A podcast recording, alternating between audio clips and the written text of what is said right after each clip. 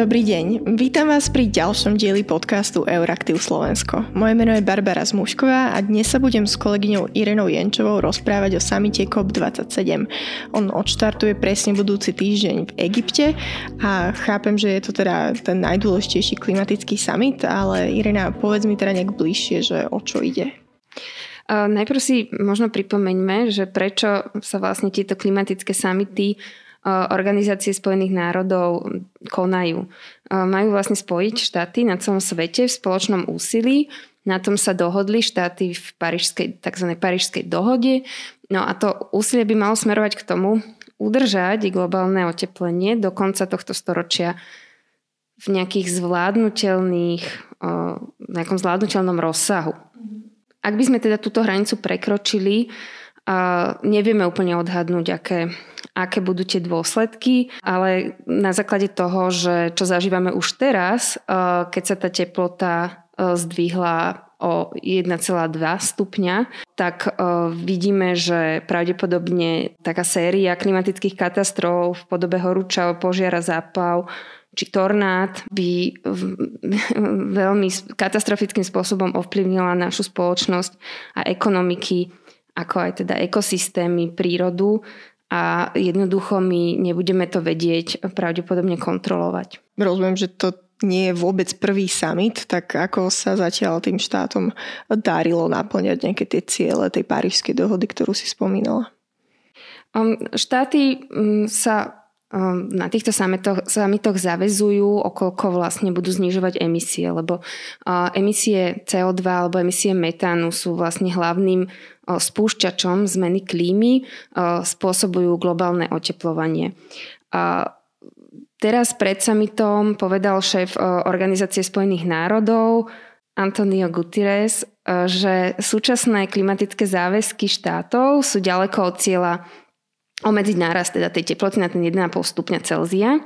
Ak by týchto 200, takmer 200 krajín dodržalo svoje záväzky, vlastne na ktorých sa dohodli predchádzajúce klimatické samity, tak uh, by došlo do konca tohto storočia k otepleniu okolo 2,5 stupňa Celzia, čo nechceme, lebo nevieme, uh, čo to vlastne pre nás bude znamenať. Takže sľub bol 1,5 stupňa a teraz to vyzerá, že uh, aj, aj keby slúbili, dodržali všetky tie sluby, tak to bude 2,5 stupňa a tam to budú tie katastrofy všetky klimatické, o ktorých si teda rozprával, tak? Áno, áno. Vlastne, že napriek tomu ako keby a my, my sledujeme deklarácie rôznych štátov, aj tých násilnejších ekonomik, ale aj rozvojových štátov a o tom, ako sa všetci snažia. Realita je jednoducho tak, že všetci musíme spoločne pridať. No, samozrejme píšeme o tom všetci, že tento rok je predsa len ešte v niečom iný, tým, že začal vo februári tá vojna na Ukrajine a všetky tie efekty, e, ktoré mali aj sankcie, ktorými sa to Európska únia a vyspelé krajiny snažili riešiť, rekordná inflácia, energetická kríza. E, ľudia sa boja, e, že to spôsobí veľké ekonomické škody, tak predpokladám, že to asi nie je veľmi dobré pre ďalšie snahy narušiť možno tú ekonomiku nejakými takýmito klimatickými záväzkami. Klimatické záväzky uh, nenarušia ekonomiku, lebo musíme, si, uh, musíme sa pozrieť na to, čo sa stane, ak konať nebudeme. To, je, to sú tak nepredstaviteľné veci a dôsledky na našu ekonomiku alebo na náš spôsob života, že vlastne by sme mali k tomu skôr pristupovať skutočne, že akékoľvek financie alebo akýkoľvek spôsob, ako by sme týmto, tomto otepleniu do konca storočia eh, mohli zamedziť, je vlastne sa vyplatia na rozdiel od toho, ak by sme nekonali. A teda rozumejú tomu lídry, že deje sa to, že stále tá vojna eh, teda neovplyvňuje tie záväzky? Určite ovplyvňuje. Vojna, vojna mala eh, za dôsledok to, že um, sa, sa tie jednotlivé akoby silné bloky, to znamená Rusko, Čína a Spojené štáty americké ešte viacej od seba vzdialili, zvyšlo sa napätie, čo pochopiteľne nepraje dohode. A ešte treba pripomenúť, že vlastne Organizácia spojenej národov je postavená na multilateralizmu, to znamená, že všetky štáty by nejakým spôsobom mali prispieť, čo momentálne tá vojna veľmi komplikuje. A vidíme, vidíme vlastne taký ústup od takého toho spoločného k smerom, e, že vlastne každý štát si rieši svoje k takému bilateralizmu. Uh-huh. A teda čo konkrétne tie štáty budú na tom samite teraz riešiť? Aké sú tie hlavné témy? Takže najdôležitejšou témou, okolo, ktorého, okolo ktorej je aj najviac kontroverzií, e, je téma tzv. klimatických financií. O čo tu ide, lebo to znie tak vlastne, že, že vlastne čo ideme vlastne financovať. Treba si uvedomiť, že všetky krajiny sa budú musieť prispôsobiť globálnemu uteplovaniu, či už to znamená napríklad v Holandsku vybudovanie protipovodňových zábran, aby sa vyrovnali so stupujúcou hladinou morí, alebo nejakým spôsobom musí, budú musieť riešiť ochranu pred horúčavami, keď sa leto stane neznesiteľným, čo sme napríklad už aj na Slovensku pocitovali tento rok. Uh, treba si však uvedomiť, že sú to predovšetkým štáty globálneho juhu, ktoré sú vystavené extrémnym prejavom zmeny klímy oveľa, oveľa s vyššou frekvenciou a častejšie ako, ako my v Európe. Zároveň tieto krajiny patria medzi najchudobnejšie, takže nemajú zdroje, aby urobili potrebné adaptačné opatrenia. Čo je veľmi dôležité si uvedomiť ešte jedna vec pri klimatických financiách, je, že zmenu klímy nespôsobili tieto rozvojové štáty. Takže ten pôvod emisí, ktoré spôsobujú momentálne oteplovanie klímy, má historicky vlastne pôvod v Európe a Spojených štátoch, nie v týchto krajinách.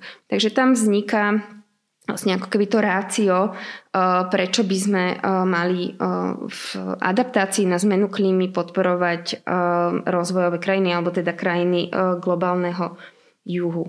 No a toto financovanie adaptácií, teda pochopiteľne, keďže to znamená, že bohaté krajiny musia dávať peniaze, uh, tak, tak spôsobuje veľké diskusie, kde vlastne tie chudobnejšie krajiny by tak žiadajú od tých, uh, od tých bohatších, no a čo dostávajú sú hlavne slúby. Slúby o tom, že aké sumy uh, vlastne tieto bohaté krajiny pošlu týmto chudobným. No, tak predpokladám, že keď hovoríš, dôrazňuješ to slovo sľubí, že ty myslíš, že v realite sa to nejako asi nematerializuje, tak máš možno osobne vieru, že tento summit bude v niečom iný? Zatiaľ, zatiaľ skutočne ako tie sluby ako veľmi, zásadným spôsobom za, zaostávajú za realitou a vyzerá to tam, že takže aj vplyvom týchto viacerých kríz, v ktorých sa momentálne nachádzame, sa tá dohoda medzi chudobným juhom a bohatým severom bude hľadať oveľa ťažšie. Hlavný egyptský vyjednávač Mohamed Nasr, ktorý je vlastne taký ako keby človek, ktorý koordinuje všetky tie preddohody a predstretnutia, hovorí o tom, že, že skutočne záväzok bohatých krajín ešte z roku 2009, že budú každoročne posielať 100 miliard dolárov ročne na podporu rozvojových krajín, sa absolútne neplní. Vlastne najviac, kedy sa bohaté krajiny priblížili k tejto čiastke, bolo roku 2020, keď vlastne dosiahli to, že poslali 83 miliard dolárov Uh-huh, takže oni nikdy, ešte ani jeden rok sa im to nepodarilo naplniť? Nie. Táto diskusia bola veľmi intenzívna aj minulý rok v Glasgowe, kde sa opäť štáty zaviazali, že znova pošlu nejaké ďalšie peniaze, 356 miliónov dolárov, vytvoria adaptačný fond, no a to sa teda zatiaľ absolútne um, nenaplnil. Teraz teda rozprávame o tých bohat, bohatých európskych krajinách, čo Slovensko sa až také bohaté nepovažuje, o Sloven, potom o chudobných južných krajinách. Tak čo je podľa teba pre Slovensko, pre nás najdôležitejšie na tomto samite? No, treba si uvedomiť, že prečo akoby, hm, hej, Slovensko sa necíti bohaté, ale teda v porovnaní s africkými krajinami je. A čo teda Mm, ako, ako aby aj um, ľudia na Slovensku pochopili, že prečo je dôležité uh, financovať tú adaptáciu ľudí v, v rozvojových krajinách. Je to kvôli tomu, že mm, jednoducho musíme ľuďom uh, v tých oblastiach uh, pomáhať nejakým spôsobom zvládať tie katastrofy na jednej strane, na druhú stranu pomôcť im adaptovať sa na nové podmienky. A už len kvôli tomu, že ak sa rozsiahle územia v Afrike stanú neobyvateľnými, a my teda žiadnym spôsobom obyvateľom nepomôžeme. Európa bude tvrdo konfrontovaná s miliónmi klimatických učičencov, na čo určite nie je momentálne ekonomicky pripravená. Pochybujem, že bude pripravená v budúcnosti.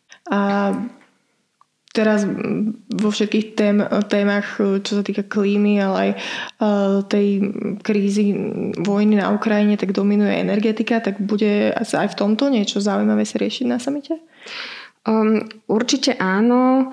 Uh, skutočne tá situácia oproti minulému roku je, je diametrálne odlišná. Um, už len teda kvôli tomu, že um, európske štáty tento rok potom, ako Rusko priškriplo tie kohutíky s plynom, alebo potom, ako Rusko priškriplo kohutíky s plynom, videli sme, že lídry krajín ako je Taliansko, Francúzsko či Nemecko chodili do Afriky, do rôznych afrických krajín produkujúcich fosilné paliva a dohadovali nové projekty, čo v realite znamená novú ťažbu fosilných palív. Nové, no, otváranie nových, nových ťažobných polí fosilných palív si však už podľa Medzinárodnej organizácie pre energetiku dovoliť nemôžeme, ak to myslíme s udržaním e, globálnej teploty, teda do konca storočia e, na tých nejakých žiteľných e, hraniciach. Tiež, tiež sme videli, že predsednička Európskej komisie Ursula von der Leyenová chodila vlastne v snahe dohodnúť sa aj o dodávkach fosilných palív, či už do Spojených štátov amerických alebo Azerbajdžanu či Kataru. A keď sa možno trochu oddialíme, tak um, čo teda celá tá Európska únia, keď si spomínala vlastne predsedničku Európskej komisie, tak ako ona pôsobí na tom samite, čo chce vyjednať. A sme teraz stále nejakí takí lídry, ktorí tlačíme na, tú, na ten boj s klimatickou zmenou? Ako podľa, podľa nejakých vyjadrení európskych predstaviteľov alebo aj uh, vlastne českej ministerky uh, životného prostredia Anny Hubáčkovej Česko je v súčasnosti predsedníckou krajinou, takže vlastne vedia aj tieto prípravy na summit.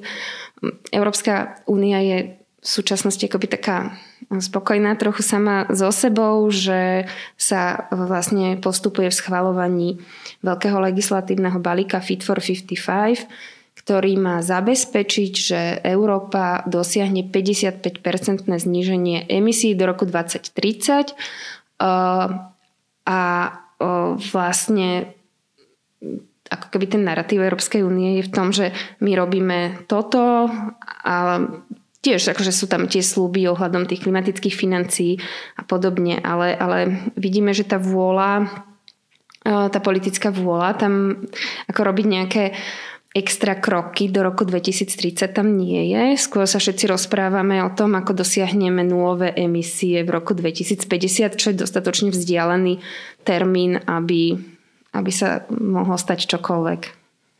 Um, tak ako tomu rozumiem, tak uh, ciele sľuby máme a či sa nejakým spôsobom ďalej posunieme k ich realizácii, tak to už uvidíme budúci týždeň, keď sa začne teda ten klimatický summit. Uh, ďakujem Irena za tvoj čas. A ja ďakujem. A ďakujem aj poslucháčom za ich pozornosť. Do počutia aj na budúce.